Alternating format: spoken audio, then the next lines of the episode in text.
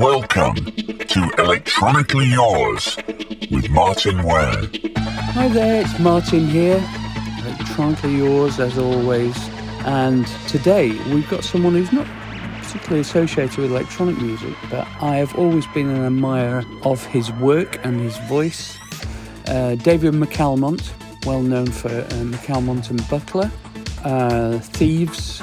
He's worked with various people, Morrissey, uh, David Arnold, Craig Armstrong, Michael Nyman.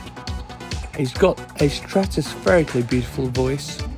He's a very talented guy. He's also an art historian. We discussed that in this episode.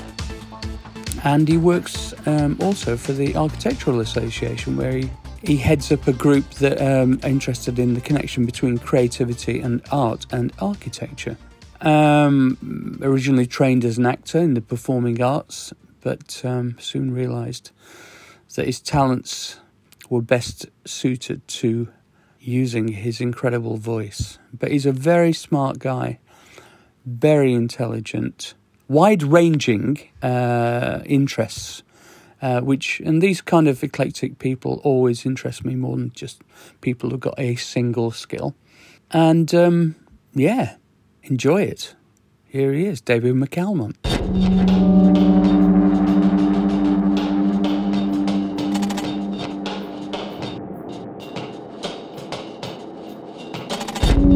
I, I, I've got to say that you're a you you you you're, you're very important to my musical um, background. Um, for several years, from 1987, I have aspired to create the next great British soul album. And the first, and, and, and, the and, and the British soul album that I'm, as far as I'm concerned, that was great. Prior to those attempts, I don't know if I've managed it. Is introducing the hard line according to Terence Trent D'Arby. Well, that's very kind of you. Um, and if I'd have known that you were, uh, uh, you might have been interested in my in my expertise, I would have definitely, definitely volunteered my services. Because I'm not just saying this; I'm a fan of your work, and um, Thank you. in fact, I do believe, and um, I'm pretty certain that I tried to contact you for the for for the um, third BEF album that I did in 1991, and um, I, I don't know what happened. I mean, it kind of fell between the cracks somewhere, or maybe I sent it to the wrong email address. But I wanted you to be on that album. 91. Uh, sorry, the second one, the second one, 92. Okay. Okay. Yeah, I was just kind of um Well, it might have been 2000. It might. Sorry, it might. I did another one in 2005, so it might have been that. yeah. the more I tried to contact you to do do it, um, and actually, I think another. Uh, I wanted you to uh, consider performing live with BEF as well, and um, I don't know how it never happened because obviously we know about each other's work, and I'm a fan of yours. So, um, anyway, I don't know. Maybe so. I did it through a third party, and somebody said it. You know, you weren't available. I don't know. I can't remember to be honest. Well, I mean, here we are. I mean, the magical thing about it was that I, was ju- I- just honestly took umbrage at that documentary. I had no idea that this would be the outcome. So, Ah, thank you for supporting me in that respect. Um, the weird thing is that the Tina documentary, uh, well, uh, the Tina uh, stage show has me in it as a character. For God's sake, so they can hardly deny that it was an important part of the uh, thing. But you know, it's like an HBO documentary, and it's for the American audience largely. So, so, um, but um, I've always regarded your voice as being something stratospherically beautiful, really. And to be honest, you were probably at that time, post Terence, on my list of people who, if I could have clicked my fingers and made it work, uh, I would have liked to have had a go at, you know, because I've always thought. So anyway, you know, sometimes these things just don't happen for whatever reason. It's it's Yeah. sad, but there's ne- it's never too late. no, it's never too late. so uh, if you have any ideas, let me know. Um, I just want to go through your upbringing, really. Um, I mean, I don't know how accurate Wikipedia ever is, to be Right. honest. But um, but uh, you you were born in Guyana, is that right? Does Wikipedia say I was born in Guyana? I think so. Oh, that's interesting because I wasn't. I was- Were you born in the UK? yeah, it's. I, I- I was born in Croydon. Okay, this is going well. Oh God, well, you know. Um, but did you spend time in Guyana at all? Yes. Yeah. I was in Guyana from 1978 to 87. Oh, okay, that's where my confusion lay. So uh, I do apologise. That is where I first heard your music. Is it? Yeah, that was the thing. Is that um, the uh, the argument about the documentary was that um, "Let's Stay Together" wasn't small. It couldn't have been because I heard it in Guyana. It wasn't the small. It was the, it was uh, the most popular 12-inch single in America at the time, Right. Mm. and uh, but we didn't hear about things in Guyana unless they were successful in America. yeah, and actually coming back to, uh, and in those days it was quite a known thing to to kind of break. You know, a lot of soul acts would do well in in the UK and then kind of transfer back to the US. It's hard to break the US. There's there's so much talent there, and there's so such a big market. I mean, you might stand more chance coming from an outside location, and and gaining attention in Europe, and that's often what they thought. I mean, a lot of the Motown acts were, were spent more time in the UK than they did in in uh, in the US, which is interesting. I thought. And um, but uh, so so you're so you came back to the UK. You were born in Croydon, moved to Guyana, came back to the UK, and obviously you were always. Um, when did you realise that you had a special vocal talent? Shall we say? Um, I realized that it was special one night when I was tripping in about 1994.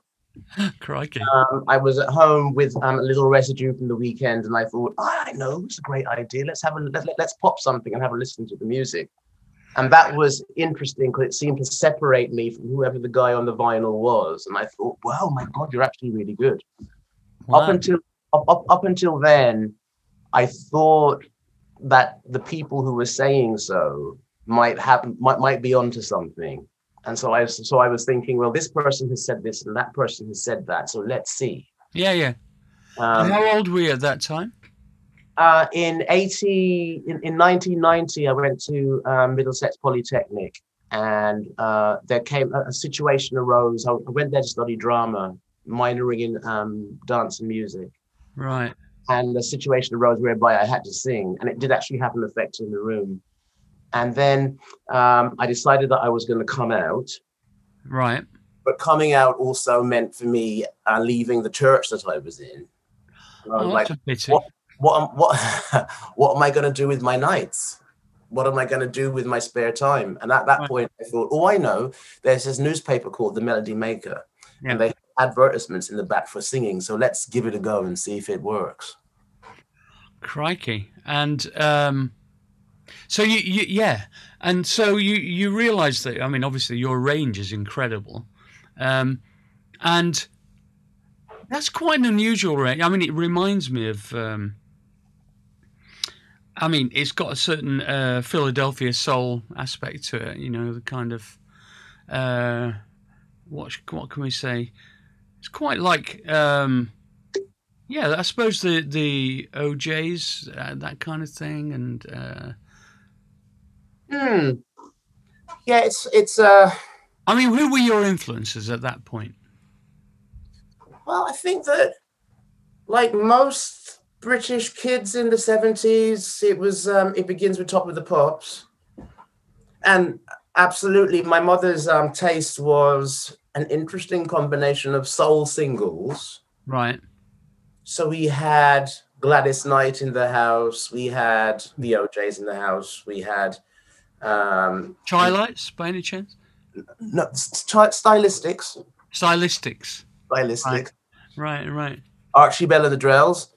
But then she also was like Perry, big on Perry Como and Bing Crosby and Dean Martin and people like right, that. right, right, right. Right. So um, yeah, my sister and I were, were, were always singing from really early on, and I remember um, one of the um, most remembered memories from watching um, Top of the Pops when I was a kid was um, the what seemed like a ritual that went on for weeks, and it did because it was number one for weeks. Was um, me and my sister um, putting T-shirts on our heads for, um, for, for Bohemian Rhapsody.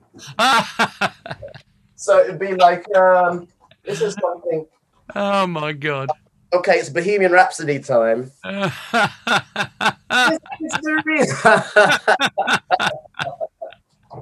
That's brilliant. I love that. And um, so, in terms of your influence, in terms of your singing, what what? So you had a wide range of uh, uh, of a variety of different influences. Then, so you actually, I mean, I when you know, I grew up in a uh, a family of older sisters, and they had a similar mixture of soul and uh, pop music, and you know, it was more like the Beach Boys and the Beatles and stuff like that. But they loved soundtrack music as well. Was there any of that in your house? Soundtrack music. I mean, I like in musicals, should we say? Um, my mother gave me a mighty gift very early on. Um, I don't know if she was just buying what parents buy for their kids. But what I found really odd about it was that she bought me the soundtrack to The Sound of Music, but not the movie, the original Broadway cast recording. And I don't know to this day why she went into a shop and thought that her son should have this Mary Martin original Broadway cast recording of Sound of Music. so I learned the Sound of Music before I'd heard Julie Andrews singing it, and then later on I got the, um, the Julie Andrews version for myself, which is um, something that's really close to my heart, especially since I discovered that it um, goes that, that Rodgers and Hammerstein were actually referencing the ancient world when they Yeah, wrote yeah. Tiny. and I had no idea about that until you know relatively recently. But um, the other the other album I had that I really loved, and I just found it like this year was um, a K-Tel um, Disney re- Disney album. but it wasn't um, the Disney original recordings. It was um, the oh god, the Alyn Ainsworth singers Oh my goodness. and um, a load of British a, a, a, a, a- a British singers singing things like Ugly Bug Ball and Winnie the Pooh. And I think the versions on this album were better than the Disney originals. Really? There's a guy called Ronnie something. I forget his surname. Something like Ronnie Hilton or something. Ronnie Hazlehurst? No. No, Oh no, you mean a singer? the singer. Ronnie Hilton. Would that, that he was a singer? Yeah. Yeah, uh, his version of Ugly Bug Ball is vastly superior to what Burl Ives does with it. Vastly. Really? Yeah. So, chill, Kid kiddie soundtrack. Oh, Yeah, we had the um, we had the soundtrack for Mary Poppins, but it was that sort of music that was coming in. And did you fancy yourself as kind of being part of a kind of stage musical thing at that point? Did it ever occur to you? Busted, to totally busted. But that was that was why I went to Middlesex Polytechnic. I was going to be a, a, singing, dancing. I Jazz hands, tap dancing, the lot. could not dance. Oh, give over. No, no. I mean, I can dance, but when it came to like one, two, three, two, two, Oh, right, yeah. counting, the counting completely killed me. Yeah, yeah. So I don't know how I put. Ha, ha, ha, well, I actually I left the university to um, because I signed a publishing deal to Chrysalis Music, but um, I, I really despaired of the dance. It was like, oh my god, I can't count. give over. Um, what about um, when did you realise that you were quite good at songwriting then? oh, now there's a question because um, that's arguable, isn't it? Oh, it's not arguable. Come on, if somebody gives you a publishing deal straight off, that's no joke, you know. Yeah, but then isn't um, good songwriting sort of based on how well you do um, in terms of, ha- of of response to what you write? Yeah, but I'm I'm, I'm just really judging by say. Con- I mean, I you know, you're a teacher. I'm a teacher as well. I teach a lot of students. um, they would kill to get uh, a lot of them would kill to get you know a publishing deal straight out the out the traps. You know, so somebody, how did that come about? The songwriting, Yeah. Do Re Mi. Um, um, but it doesn't mean anything. So we put in words, one word for every note that goes a little something like "When you know the notes to sing." That's why I think. That's why I think you know quite seriously that sound of music is so powerful because up until then, that's an ancient truth.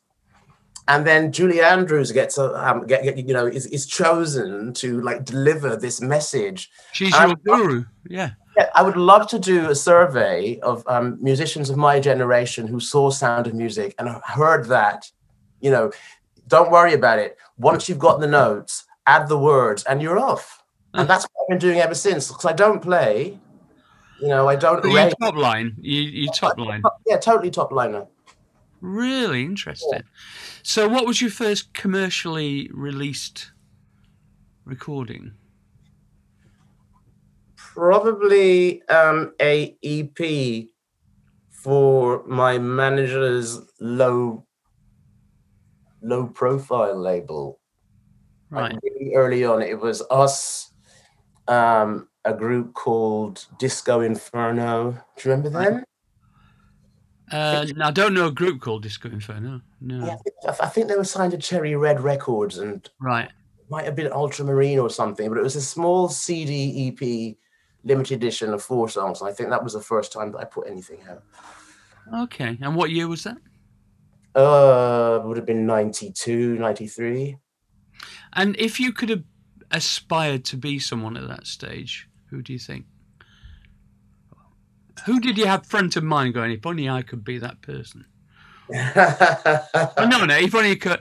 Yeah, because I really criticise young people uh, at the start of their career for going, you know, I just want to be successful.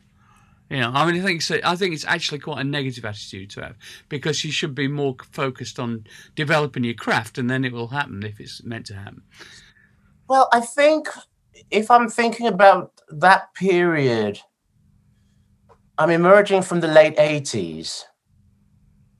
So um, we kind of, uh, we've just come, we, we, we, we- we're sort of on the edge of Thriller's success, Yeah. sort of um, in, in the heart of um, Janet Jackson's success. And so I think if I were to answer that question, which I can't remember, it would be um, one of the Jacksons. So I thought, Yeah. thought they had it all, Yeah. and I'm five star. I think, five star. but but no, no, no, no, no, no, no kidding. I came here, and um, Prince, Pr- Prince, Prince was my um, sort of teenage hero. Um, I got my my first supplementary benefit check, and the first thing that I spent my um, uh, social on was Parade, Purple Rain, Oh. Silent Times, and Around the World in a Day. Do you know, I think Parade is my favourite Prince album. Mm, I just love mountains and uh, mm. I just think it's a magnificent piece of work. Funnily enough, um, I've just interviewed uh, Morris Hayes, who was the M, uh, MD and keyboard player from New Power Generation. Right. That's coming out tomorrow, actually. And um, he was, I mean, that was a very interesting thing. That was that was after that period. But he was part of his touring band for like 10, 15 years and did all the programming and everything. And the stories he tells about Prince. I mean, I was lucky enough to actually record a Prince track with um, two, no, one Prince track with uh, Jill Jones. Do you remember Jill Jones? One of his backing singers who did Mia Bocca. Yeah, that wasn't the track. It was another track called um, "For Lust," and it was all you know, "For lust, I will, I will stretch you across a grand piano and let you see what you let you see what you can see," you know, and that kind of stuff. It was fairly fruity, and um, but she was so sexy and beautiful and gorgeous. And um, but he never got put out. Unfortunately, he came out on the you know the Prince Vault things that have been coming out, and um, I, I was very proud of that. Of course, to get to do a Prince record. Actually, when when I was in the um, when I was in the the studio with Terence, we got a we got an, um, a phone call one day from Prince's management at Paisley Park, and they said Prince would like you to send all your demos to him. and, and uh, me and Terence went, yeah, seriously. And and um, me and he was assuming that uh, Terry would be so, um, or Sananda, should I say now? He, he gets mad at me if I say. It. So uh, Sananda would have got um, would have been so flattered that he'd just immediately send all his his kind of inside dope, you know. And I'm going, me and uh, we looked Well, at if- each. Yeah, go on. if you speak if you speak to Sananda, you must you, you you you must convey my apologies to him because I got a, a, a request on social media from somebody calling themselves Sananda. And as usual with social media, I looked at it and I saw the photograph and I thought, oh, this is somebody, you know, using Yeah. Terence Trent D'Arby's photograph and calling, you know, and, it's obviously not him. I didn't realize that it was actually. Oh shit. Oh Oh. shit. So did Oh. he ignore it? Yeah. Oh no. Then, I uh, just did- I I just interviewed him. changed his name. Yeah, I just interviewed him, and um, yeah, I just interviewed him. Now he's an interesting character. Hmm. Let me tell you, uh, very talented, great voice, brilliant, but uh, a bit a bit damaged by the industry. Yeah. Um, Yes, it's it, it, it, it's it's a damager. It's a damager.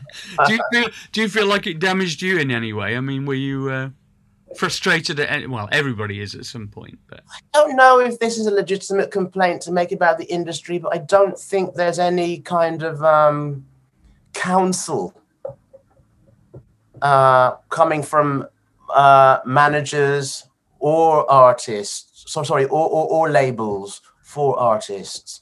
I feel that you're just um, invited in, um, taken to the dinners, champagne's ladled down your throat, and then you sign in the dotted line, and you have no idea what's coming, and there's nobody. Like I think that uh, record labels should have an office. You know, um, that's the lady that you go to. That's the man that you go to who will, like, you know, tell you what it is that's going on here. Always remember that it's a business yeah, somebody had told me always remember that basically you are creating music with a view for sale and that's why you sign on the dotted line i think my experience would have been better but i Mhm. thought i was being signed as an artist and every time i expressed myself so i'm sorry many times when i expressed myself um, because people couldn't hear hit or couldn't get it they um, attacked my artistry and so i found myself in a place um, this was towards the end where i really um, couldn't write because every time I wrote something down, it was like, is that a hook? Is that a hook? Hmm. And uh, I did actually get to a point after I did the second album with Bernard in 2002, and we had this really hideous experience with an awful human being who um, just kept us on the label for a year, sacked the person who signed us, wouldn't release us, but t- told us to our faces that he would never um, pay attention to our music unless it was on the radio, and even then he wouldn't like it. Told us that we needed to get with the technology more. We actually spent a year accommodating him, and then he turned around and dropped us anyway. And at that point, I thought, well, I'm just going to sing jazz standards from now on because right. Uh, you know what's the point of me writing anything that's why I, that, that, that- that's probably why i responded to you the way i did earlier when you said um, when did you realize you were good at songwriting i'm like well am i because uh, based on those experiences in the industry one might argue that i'm not that good at it Oh, I don't know. That's not true. But um, i i i concern myself with the the mental health of um, the artists that I've I connect with, not only on a professional level, but the students and everything, because I think we owe we owe a, a, duty of pastoral care to to their mental well-being, because that's when, apart from anything else, that's when the good shit happens, right? when Mm. people are happy and feeling creative, feeling enabled to uh, collaborate in a significant way. And so, whenever I worked with artists, I always um, insisted to the record company that they had no, uh, they had no place in the studio at all. I said, look, if you employ me, we need to create. I know it's it's an ironic term now, but it's like a bubble, right? Which is we're insulated we are doing something incredible here. We're creating a piece of magic from nothing. If you mess around with the formula, then it ceases to become magic. So, um, for instance, if I'd have worked with you at that point, I would have defended you against the record label. And they, uh, because and because I said to people as a producer, I said, um, you know, I will always, and this is from the outset, always be on the side of the artist at every point. What we do is deliver high quality product product to you that's creative and beautiful, and you put it out and do your bit. Yeah, I mean that's it's very interesting to hear you say that because now I'm at the Architectural Association. That's my that, that, that that's my job, and um, I um, have a unit. It's called the Eureka Unit, and in the Eureka Unit, um, the, um, the, the, the the subject, the pursuit, is um, inspirational engineering. Mm. Um, uh, because um, out of those experiences, I decided that um, it was, uh, you know, what was really important to me, it was vital to me, which is why I went to Birkbeck and studied art history, was that I be inspired. Yeah. You can have the voice, you can have the ability, you can have whatever, but if you're not inspired, Yes. basically, I don't know if I can swear on your show, but You can uh, you can swear all the fuck you want. yeah, if you're not inspired, you're fucked. And so that's what I've been doing ever since, making sure that come what may, you know, the inspiration is alive and well. That's that that that, that, that I that I see now more than anything as my purpose. Oh my goodness, that's so great to hear you say that. And uh, so, t- so the Architectural Association, uh, um, how does that connect with your expertise? Well, there's a unit with a a, s- a studio within the Architectural Association called the Interprofessional Studio. and Ah, it's for uh, uh, architecture postgraduates who are interested in working with artists and performers. I'm Um, jealous. I want your job. It sounds great. well, it sounds like you're doing my job. Don't you do installations and stuff? I do, yeah. Well, I've done a lot of work with uh, with architectural practices, and uh, in fact, I've lectured at the Architectural Association and uh, and, Okay. at, and at and all these Mhm. places, because I mean, you probably know this already, but when I was first introduced into this world, because what I do is sonic architecture essentially. It sounds very pretentious, but the 3D sound thing is essentially that. So it's sensory architecture, and um, engineering. uh, yeah, exactly. We, we're good at coming up with these pretentious terms, right? And um, and when when uh, when I was lecturing, um, and I first went to lecture at Bartlett, for instance, I was talking to the students beforehand and the lecturers, and I was saying, you know, how seriously do you take sound and creativity in your practice? Because you know, there's all this bollocks about you know, uh, architecture is frozen sound or whatever, or, you know, I've worked with so many different, uh, like Make, for instance, I've worked with them. They're good future facing kind of architectural practice. I, I, I've worked with um, uh, Harbour Rogers. Um, who are, you know, obviously done some massive stuff around the world. I work with um, a place called Grant Associates, who are uh, master planners for for for um, big futuristic projects like the Gardens by the Bay in Singapore. They did the big super trees and stuff, and we were going to put an entire, you know, like in the um, in the Eden project, they have different biomes. Uh, where they have you know plants from around the world in different sections. I was suggesting them that we do a, a, a, an in-depth uh, research project where we get all the fauna from the different parts of the world and put it in different parts of the gardens. So you could do a, essentially a sensory trip around the world while you were there, and um, stuff like that. So the way that sound interacts with architecture for me, I mean, I I had a place in Venice for nearly thirty years, so uh, it's been a big influence on me, architecture. Yeah. And um, so, how did you get into architecture then? What? How did that happen? I mean, Um, I didn't really. Um, really, the extent of my getting into it is studying the history of Western art and architecture, right?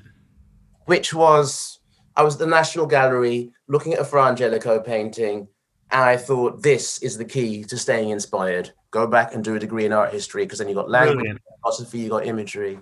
But um, uh, the art, uh, the, the studio at the Architectural Association approached me because they knew that I was a singer and they wanted to bring that kind of expertise in to work with the students. I would love to um, speak to you about this offline, actually. Okay. I mean, I'd love to come and talk to your students or whatever um, about my experiences for 20 years in immersive um, Yeah, architectural sound. I'm sure they'd Yeah. be interested in it. The school would be thrilled, yeah. Yeah, yeah, cool. Let's talk about that uh, later. Um, so, let me just look at my notes here. So, tell me about your work with. Um, obviously, uh, you did really well with uh, McAlmont and But- Butler, and um, that was the the point where you thought you were going to be the, you know, you, when you're in the middle of something really unique and successful. I just think one feels it's going to last forever. I did anyway Uh, and uh, and and we were all wrong, of course, and uh, and, and we should have known really. But Uh-huh. um, but how? I I mean, you you worked for quite a long time together, right? Oh, Well, tell me about about uh, Mr. Butler. No, um, it, it, it was such a torrid old time. Um, you know, Bernard had just left, uh, well, he, he'd been thrown out of Suede.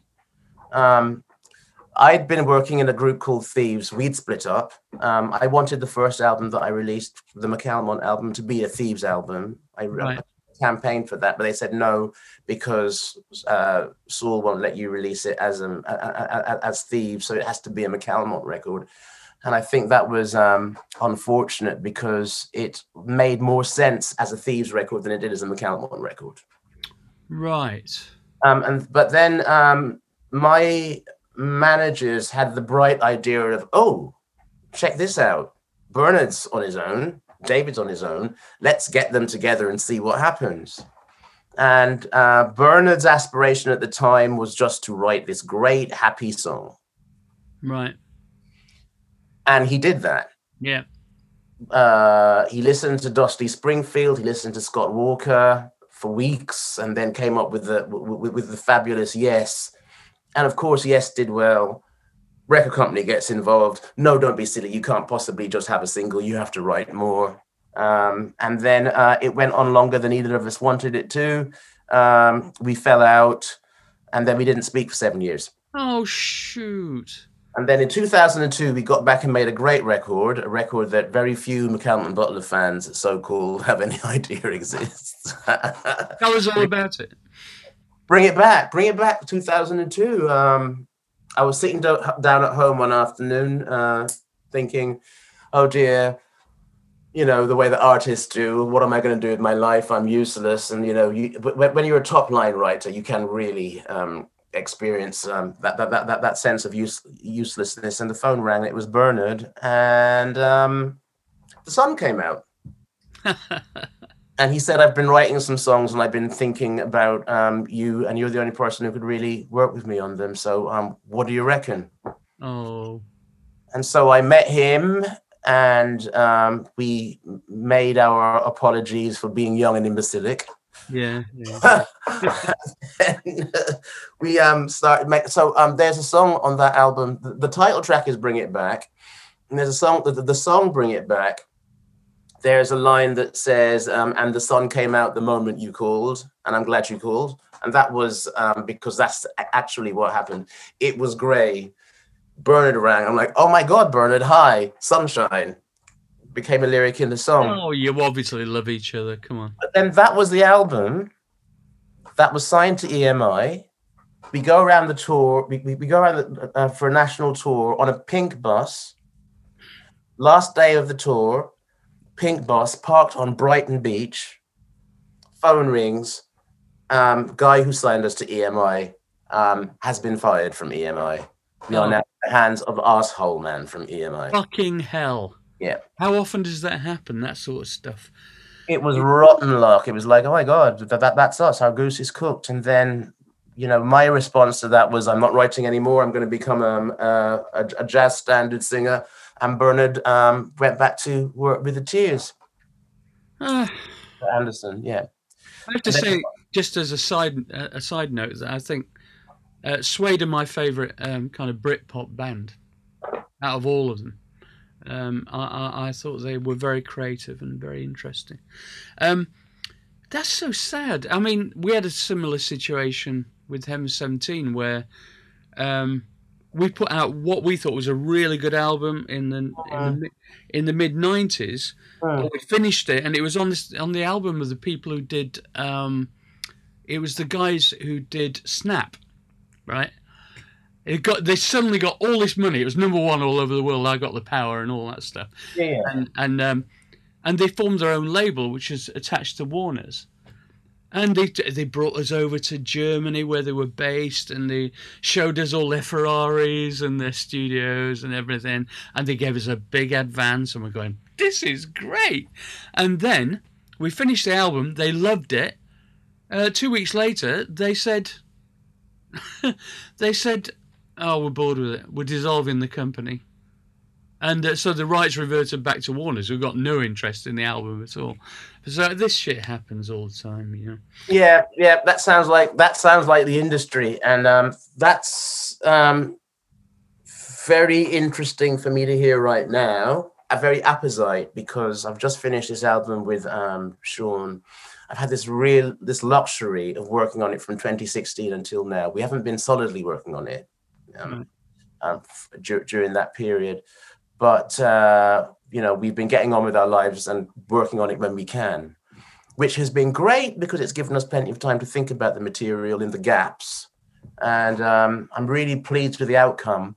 But suddenly, it's this body of work that we've been alone with on the 18th floor um, of a tower block in, in Mile End mostly, you know, lovingly and intimately working on this material and now it's about to go into the hands of the whoever. Really? And then you don't know what's going to happen to it because it's okay. The record's finished. Who's going to put it out? What kind of nonsense? Oh.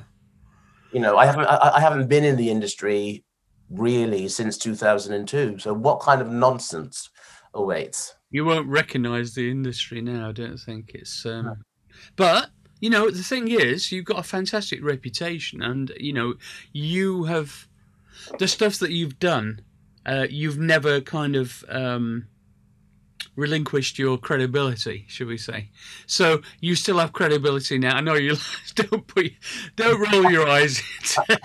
no, just like, oh, just like, have I? yeah, no, you still, yeah, no, but I mean, you know, I can always tell when things come from. I don't even have to hear it. I know it'll come from an authentic place. I know because uh, you're an artist. You're not just like some kind of, you know, money grabbing, met- metric pumping, uh, Spotify list uh, uh, needing kind of guy. You, you do things from a, a heartfelt place, clearly. And um, so I, I, you know, and also it's indicative that, you know, because you work with David Arnold and, you know, these people, these are highly credible people, of course. Tell us yeah. about the David Arnold thing, by the way. Um, I remember hearing Play Dead for the first time. Right. And trying to get my managers to find this guy. I'm like, this is somebody that I should work with. Um, but nothing came of it. Uh, or, or I, I don't know what inquiries they made or anything like that, but um, but it didn't happen. And then yes happened um, with Bernard, and that's when quite a few people um, uh, checked in to see what I was up to and what I was going to be doing next and one of them is David Arnold, and he was it was just before he was um, um making his pitch for c- composer to the Bond um, yeah. very cunning ruse. I know. Let's do a big splashy um, album of interpretations of Bond themes and see if we can get the job. And of course, they gave it to him. But um, he wanted me to do Diamonds Are Forever, and I said I'm only going to do it if I um, don't have to change the gender because mm. I mean, uh, otherwise, but it really annoys me when um, the, the, the, the, man that got away becomes the gal that got away for Frank Sinatra. Why can't yeah. um, Frank Sinatra identify with a female's emotions? That sort of attitude. So I was like, only if. And um, David's answer was, sure, the album has to have a sense of humor. Like, okay, well, as, as long as I get to say, you know, um, um, uh, men are mere mortals who are not worth going to your grave for. That's fine. And then, um, yeah, the relationship kind of um, carried on from there. We did work on some tracks for my uh, third album, which was Little Communication, Yeah. um, and uh, also Craig Armstrong appeared around about that time. No, I love his work so much. I Yeah. think his orchestrations are so beautiful. Yeah, Um, I have yeah, and that all came from that kind of. I know him from Massive Attack and all Yeah. that stuff as well. But um, in fact, Massive Attack, I must get them on the podcast. Thinking about it, they are such an influence on me. I loved all that stuff. I did have the pleasure of going on the road with um Craig and actually experiencing the um there was there was a lovely show he did in Ghent. They have an annual the Ghent Film Festival, and the Ghent Film Festival, as far as I know, is the only fest film festival that is about the soundtrack. And uh, he, he he he headlined there, and I I performed with him there. Um, so re- re- really great memories with Craig. Um, fun nights out in Glasgow um, I met him when um, the plan was for me to do Unfinished Sympathy with them at the Reading Festival. Really? Oh my god! My managers at the time, um, from you know, in my mind, it was like, oh yeah, I'll do Unfinished Sympathy. Yeah. Go to Reading Festival with Massive, have a great day out, and go home. Whereas my managers thought, thought that I should be paid thousands of pounds for it, and I was like, and that killed it. Oh no! Yeah, I mean, that's what I mean about, you know, taking your art and putting it in the hand of businessmen. It's interesting. go right sometimes. Yeah, yeah. I mean, we've had occasionally had managers, but they never stuck. So right from 1980, really, up to the present day, m- myself and Glenn, who were the only two uh, original members left of Heaven 17, we've always looked after our own business. Apart from, obviously, you need a lawyer, right, uh, and an agent. And, and a logistics manager, but I mean, we do all the strategy and the, and the kind of deals and everything. And I always encourage uh, young artists to consider that because we did it right from the start. And we, you know, I think if you have a direct contact with a record label, it's a different relationship you have with the label. Because if they think everything has to be funneled through management, it's different. Different. Yeah. Yeah.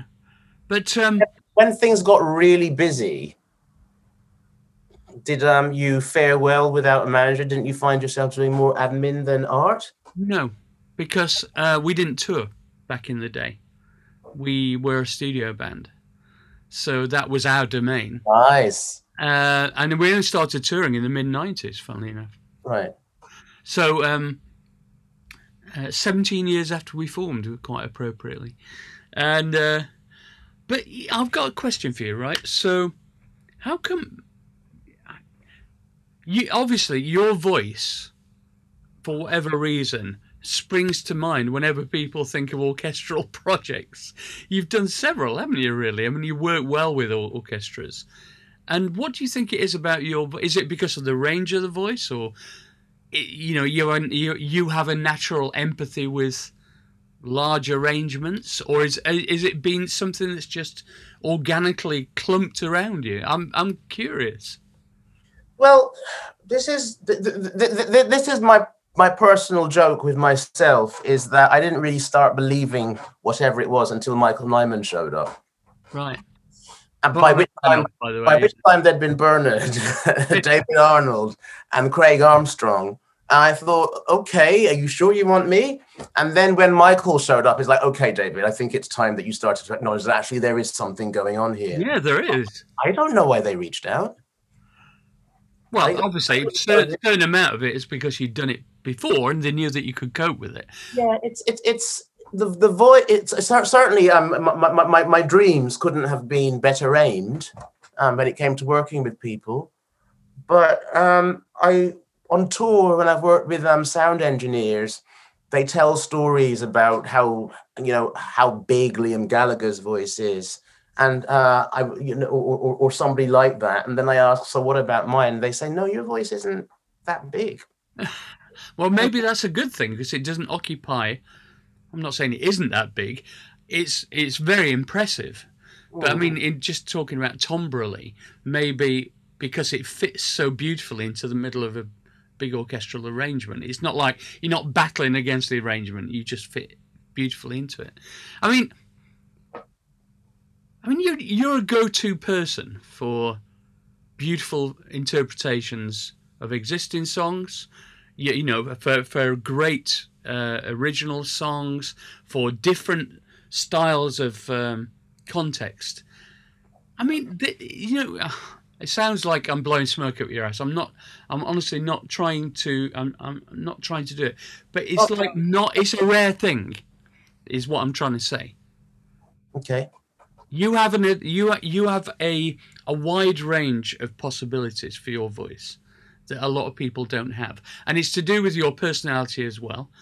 You know, you're obviously an amenable kind of chap uh, who who who thinks, who is open to creative contexts, right? I mean, not everybody would go. A lot of people would go. You know, Michael Nyman is a contemporary. You know, he's a proper contemporary classical composer. You know, a lot of people will go. Oh, I don't don't know. It's a bit outside my comfort zone. And you, I, get the sense that you're the opposite. You go, oh, I quite like that. It's a bit of a challenge, It comes back to the top line thing. right? Um, the only um, control, for want of a better term, that I that, that, that I have there is actually working with somebody who has a really strong vision of what they want to create. Right. needs a Right. and, and needs a voice to work with. So I think that's the thing that brings uh, all of those uh, musicians together. The guys that we talked about and Sean right now, is that they, you know, uh, they're, they're, they're, they're- more than just musicians. They're they're executive producers. They like f- know how to fashion a Yeah, project top to Yeah. bottom. yeah. And then um, I'm quite happy to um, go into that because it's they're not the only persons who make offers. But, I uh, bet. I yeah. bet. Tell her, come on, spill the beans. Who have you turned down? Well, who have I turned down? I don't know. I don't remember who I've turned down. Oh, that's convenient. BEF. No, no, no, no, no. So No, if I do another BEF album or a live show, I'm going to invite you. And, Oh, well, I'll, I'll, I'll almost certainly say yes because you are Martyn Ware. oh well, thanks very much. But you're correct there. I, I am Martyn Ware. Uh, that's one thing you are right about. If I was to ask you, say for instance, because what we often do with the BEF shows is um, we get you to do your your biggest hit um, in in a kind of ele- electronic style, um, and we you know we have great backing singers and yada yada and all that stuff, and great musicians, and then we ask you to do your uh, whoever it is to do their favorite um, cover version. What would your favorite cover version be? Given that you'd have a band of great musicians, slightly electronically tinged, beautiful female backing vocals. So, do I need to choose one with backing vocals? No, they Okay. could they could fuck off. Yeah. They, they- Oh, actually, actually, um, okay. Um, in 1975, um, I was utterly transported and have been transported ever since by one song, which is my favorite song, my, my favorite record ever. And that was Art Garfunkel's I Only Have Eyes for You. And then a few years later, for some years later in New York, I heard the original pop take on that. I, ha- I I did already know the Busby Berkeley one from the um yeah, yeah, movie, but then I heard the Flamingos version of that. right. You know the Flamingos version? I don't know that. Flamingo. Oh, oh, the original one, right? Yeah, yeah, yeah, yeah. yeah I do know it. I do know. It. I heard that and I was similarly transported. So if anybody ever asks me what my favorite record is, I say it's the two the, the, the two pop versions of I Only Have Eyes for You. And and you, yeah, and you'd like to have a crack at that. I haven't. And as I say that to you now, I, I find it remarkable that I haven't yet. But no, I haven't done that. I think Yeah, that's, that's that, lovely. that, that sounds like a good idea. Then that's what I maybe we'll have a crack at that. Yeah, I think that would work really nicely electronically as well. Yeah, yeah, Mm. yeah. I mean, the first thing that I ever did with Glenn, whose voice has developed beyond beyond now because he works with Holy Holy and Tony Visconti, who I interviewed the other day, and uh, they've got they do a tribute to Bowie kind of thing, and Glenn does all the all those things. And uh, the first his um, his audition piece was Wichita Lineman, you know Jimmy Webb. I Jimmy Webb's my favourite songwriter of all time, and uh, like I can see that. Yeah, and that was that was pure electronics. I mean, there was not even any electronic drums or anything. It was just like an abstract soundscape. You know, it's beautiful. Mm-hmm. Anyway, um, okay, got to the fun bit of it now. Oh, it's all fun. What's the fun bit? it's where we ask you to tap dance. Um, no, I ask everybody like smash hits type questions, like what's your favorite, oh, right? Okay. So, and I don't, I don't give any advance warning because I want to get a spontaneous response. Okay. Okay. It's, there's nothing controversial. Don't worry. Um, what's your favorite film? All about Eve. One of them. Sorry, All About Eve. Oh, that was quick. That's the quickest anybody's ever come.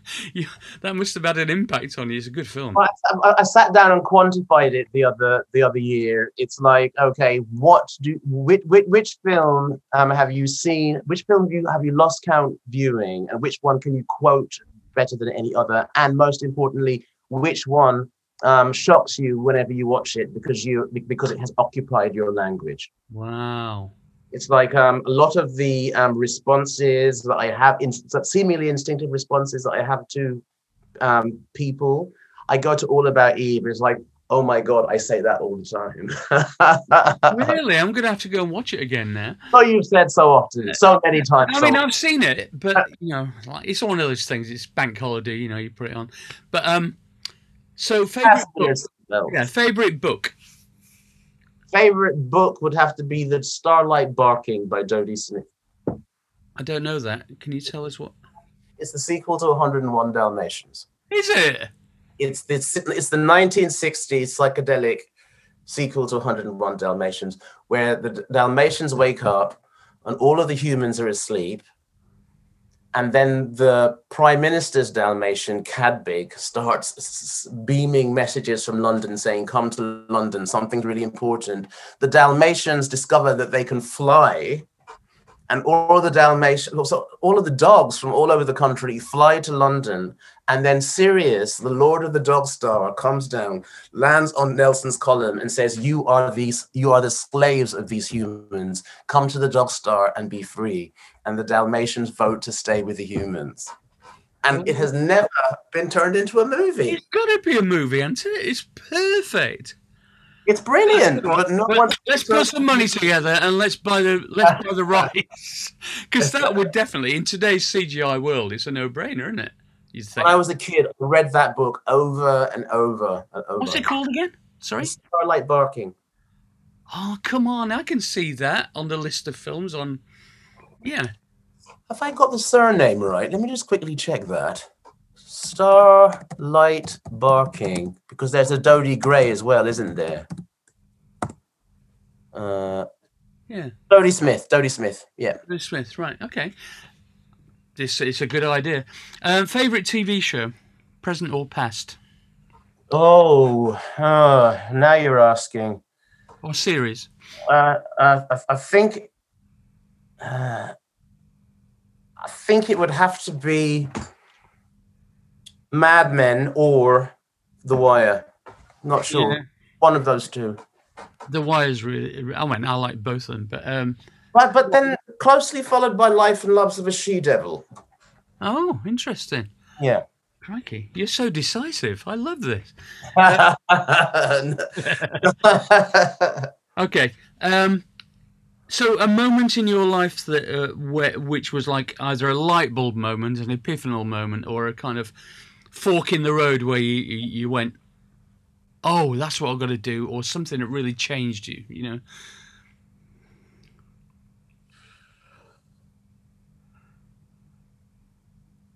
Something that really changed me. Okay, now, now, now oh, uh, I um.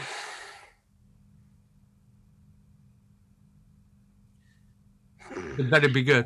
Because uh, I told you, I go back to my childhood. My sister became obsessed with. Um, my, my sister's an artist, Right. portrait painter, and children's illustrator. And uh, at, at, at a point in my youth, she became completely obsessed as the as, as, she was um, developing with the with, with, the Virgin and Child. Right. So my mother's mate um, thought this should be encouraged and just started bombarding my sister with virgins and with, with Italian artists from the Renaissance.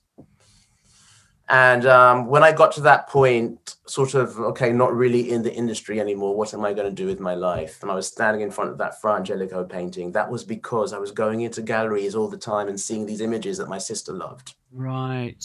That was the direction. So I went to the National Gallery one afternoon and a guy was stood next to me and the guy said, I wish that I had, um, you know, completed my um, art history studies whilst I was at university because he dropped out. And at that point, I thought, right, I'm applying to Birkbeck. It was the only university I, apply, I, I applied to.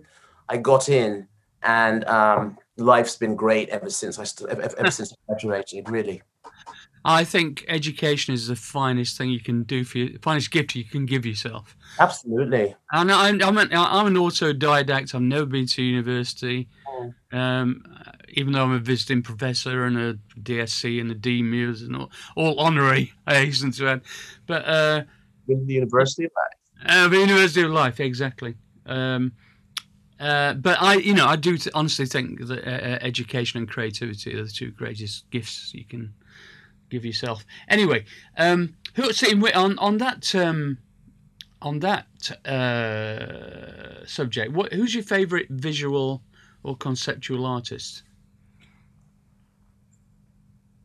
Visual or conceptual artist? Ooh, now you're asking. Uh, A tough one, I know, because there's millions. But um,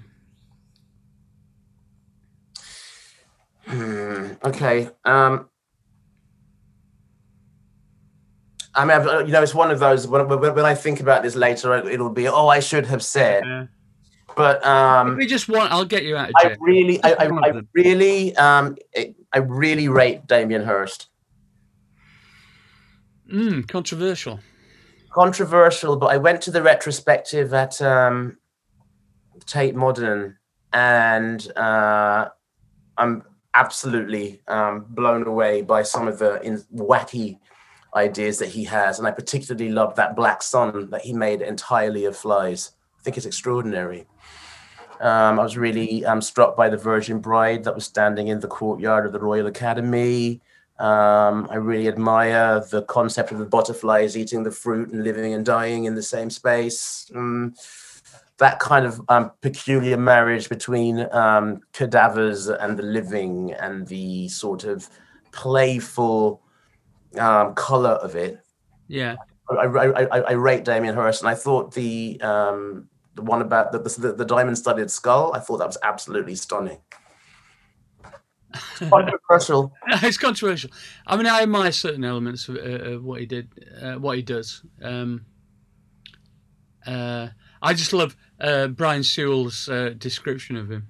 What was Brian Stevens? Uh, that'll, that'll be good. I know it. two words: shiny shit.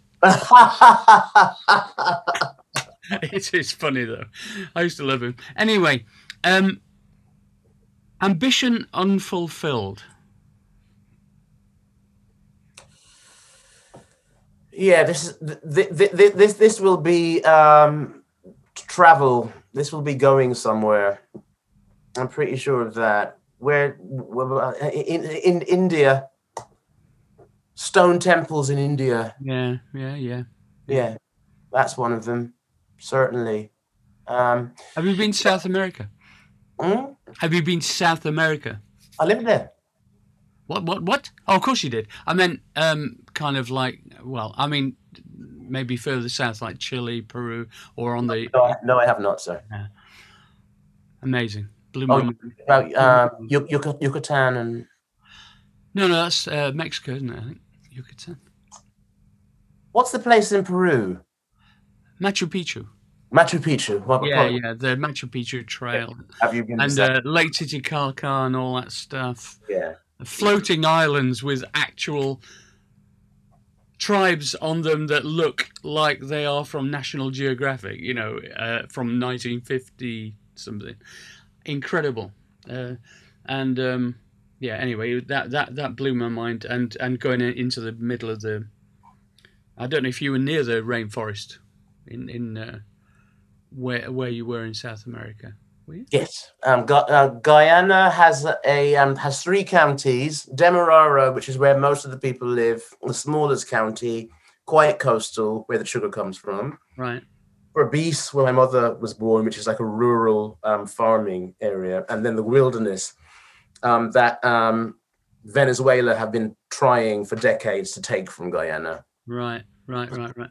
It was originally occupied by the Spanish, but um, one of the great things about it is that the rainforest is virgin and unspoiled and untouched. God, it, that, it blew my mind. Yeah, I stayed there for like a, a week in the in a lodge with no walls, so all the wildlife could come in at night and everything. Mm, mm. Crazy shit. Anyway, um, okay. Uh, which is the favorite of your own work? Ooh, um, the album that hasn't seen the light of day yet. I'm very, Oh. very happy with it. Um, What's it going to be that, called? What's it going to be called? um, oh, I can't tell you yet. Oh, NDA.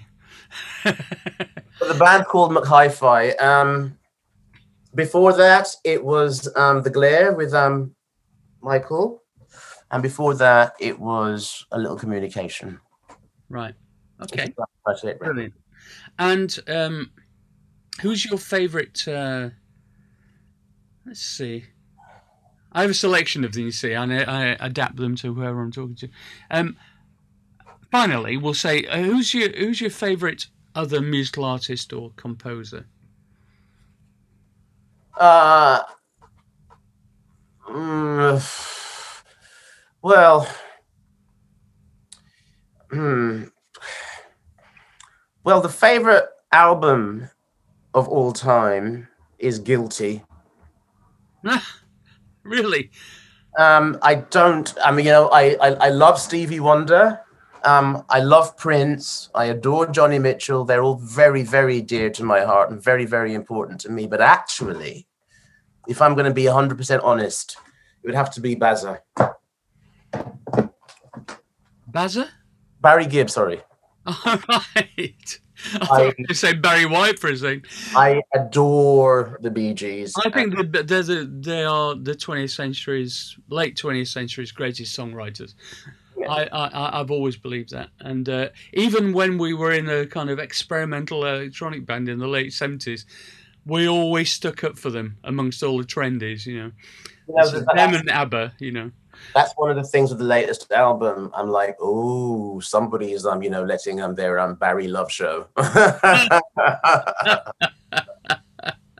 is it okay? That's good. Well, what an absolute joy talking to you. It's been brilliant. We could talk for ages. Um, yeah, we could. We've all got we- we've all got stuff to do. Maybe we'll do part two later in the summer when your album when when the album comes out, or when's it going to come out? Um, don't know. Can't tell you that, but, def- but definitely this year. We could do a special. That'd be great. That should be nice, wouldn't it? Yeah. I like the idea of that, um, because you know I think people need to check out. Have you, know, Sure. have you met Sean? Have you met Sean? Do you know Sean from Mc- Hi-Fi Sean? I don't I don't think so. He's a fan. He, he's, he's a big fan of yours. Is he? Oh, Yeah. crikey! Oh, I've, actually, this this this I have to tell you. Um, uh, I've got um some friends living around the corner. I'm in Brixton, and um, a friend called Antoine who likes to you know have gatherings. Yeah. So, so so we all pile over to Antoine's and hang out. It's um it, it, it, it it's the black black queer crew. We're all black gay men. Right. About ab- about uh, six, six six or eight of us, you know, d- d- depending on what's going on. And one night, um, we just sort of slipped, as you do, into um, 80s. Um, and uh, uh, Temptation came on. All right. You have never heard such a racket. 50 something black gay men going, and Antoine, the American, was sitting there like saying, "What the hell is wrong with you?" you have, yeah, I, I wish I'd recorded it. It was delicious. Oh my god, that sounds hilarious. I'd love to have heard that. For some reason, there's two things that Temptation has been um, kind of, I don't know, adopted by. It's become a, a, a strange kind of gay anthem, one of them anyway. But also, amazingly, um, we were invited to headline a goth festival, right? Check it out. Whitby Goth Festival. Oh, Dragfest. Yeah, it's fucking amazing. Entire families turning up in steampunk outfits and stuff. Anyway, and we're going, when they asked us, said, you do realise we're not a goth band, don't you? Or anything like it. They said, ah, no, but Temptation is is like one of their anthems because right. it fits into their lifestyle, right? Mm. I'm going weird. Anyway, we headlined two, uh, two years in a row, and they absolutely loved it. And of course, we dressed up in all the gear and you know did all that shit. We like a bit of dressing up. Anyway, what a joy! And and right, two things I want to say before we leave. One is when all this bullshit is over, Ooh. we should meet up, and we're gonna you know we're gonna have a proper chin wag in the Groucho or something. Lovely. Soho.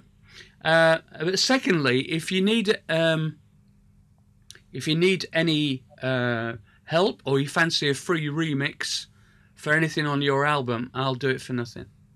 Actually, what I will do when we finish speaking is I'll email you the link, the SoundCloud link, so you oh, can. I'd love to hear it. Yeah, I'm, I'm, I'm pretty sure that will be okay with Sean and um, you know, no obligation to even use it, but it's just I'm a fan of yours. So well, um, if if if, if have a listen to it, and you know, don't don't don't um, be be honest with what you think. No, you never tell me to be honest. It's a real mistake.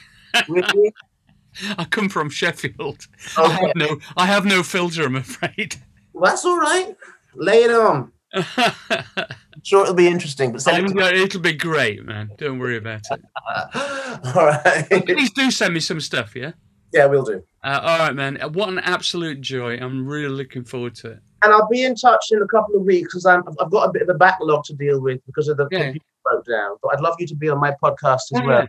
Oh yeah, shit, definitely, yeah, one hundred percent. It's called Ham.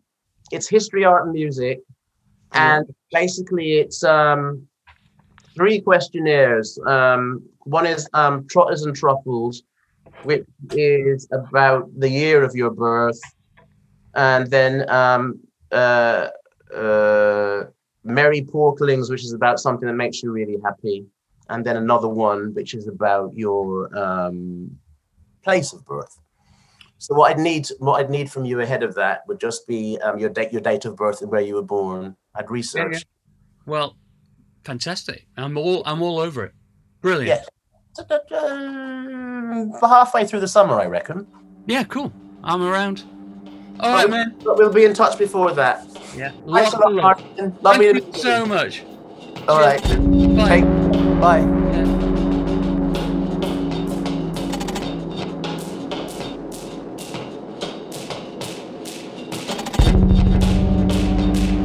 David McAlmont, ladies and gentlemen. What a delightful chap. I have to say, um, I've never met him in the flesh, but I would really like to sit in a restaurant or go to the Groucho Club or whatever, a few drinks, and uh, discuss our mutual interests, which are many actually, particularly in the kind of diverse um, amount of art that we love and um, different types of music from different periods visual art, painting, art history uh, is a big influence on both of our careers. Um, and he's amazingly self effacing considering how well regarded he is in the industry. Uh, I think it's very interesting that. Some more emails. Andy Lord. Yes, Martyn, your podcasts are proper good. Thank you. I'm loving all your Sheffo Memory Lane stuff. It was before I moved here, though. I chose Sheffield City Poly to do electronics and computing on the grounds that Sheffield was and still is a massive electronica hub. That and the film Threads, where the egg boxes get nuked. I got married in uh, my first marriage. I got married in the Egg Box in Peace Gardens in Sheffield. Egg Box is a nickname for the registry office because it looked like Egg Box. My aspiration was and still is to become an electronic pop music producer inspired by Martin Rushent and Daniel Miller. So, while I'm interested in the musical celebs that you interview, I'm personally more fascinated by your studio talk. I'm on a mission to answer what are the mindsets of top music producers? How can I acquire that inner game? And what the fuck is a producer anyway? All good questions. Uh, that's a big, big questions, big answers needed. And I'm not going to do it now. Perhaps then, along with musicians, you might look at people who sit in the background. They are the real heroes. Trevor Horn, of course. I'm on the track of that. JJ Jeczalik. Atticus Ross, Sister Bliss. I am. Uh, I know Sister Bliss, nice woman. If Sheffield Synthfest goes ahead this year, then that would also be an excellent opportunity for you to plunder material for your casts. That guy with the big moog and the guy who looks like he's from the 70s Open University. Tronically yours, Andy, the sound chimp. But anyway, please keep sending me emails to electronicallymartin at gmail.com with your suggestions. Again, looking for uh, suggestions, um, a diverse range of suggestions. Um, interested in American artists as well, and um, I'm I'm trying to uh, get more female artists, as I mentioned before, involved, and I'm definitely going to do a, a, a um, young artist special at some point. But I've got I'm, I'm recording so many of these at the moment that I'm actually worried that I'm stockpiling too many and it's getting a bit out of hand. So I might have to just back off for a few weeks in terms of recording. Having said that, I've got some incredible people coming up, as you were about to find out. And uh, so please subscribe and share uh, your knowledge about this podcast. I need your help to spread the audience because if I can get a bigger audience, I can get some sponsorship to help keep it going. Because at the moment, it's costing me significant amount of money to do this, and and time. I don't mind the time, but the money I do mind. So I need to get a sponsor, and to do that, I need to have, you know, as good listening figures as I can. Um, so please spread the word, and I really appreciate that. It would be great if you could. Thank you so much, and I will see you at the next amazing podcast. Bye.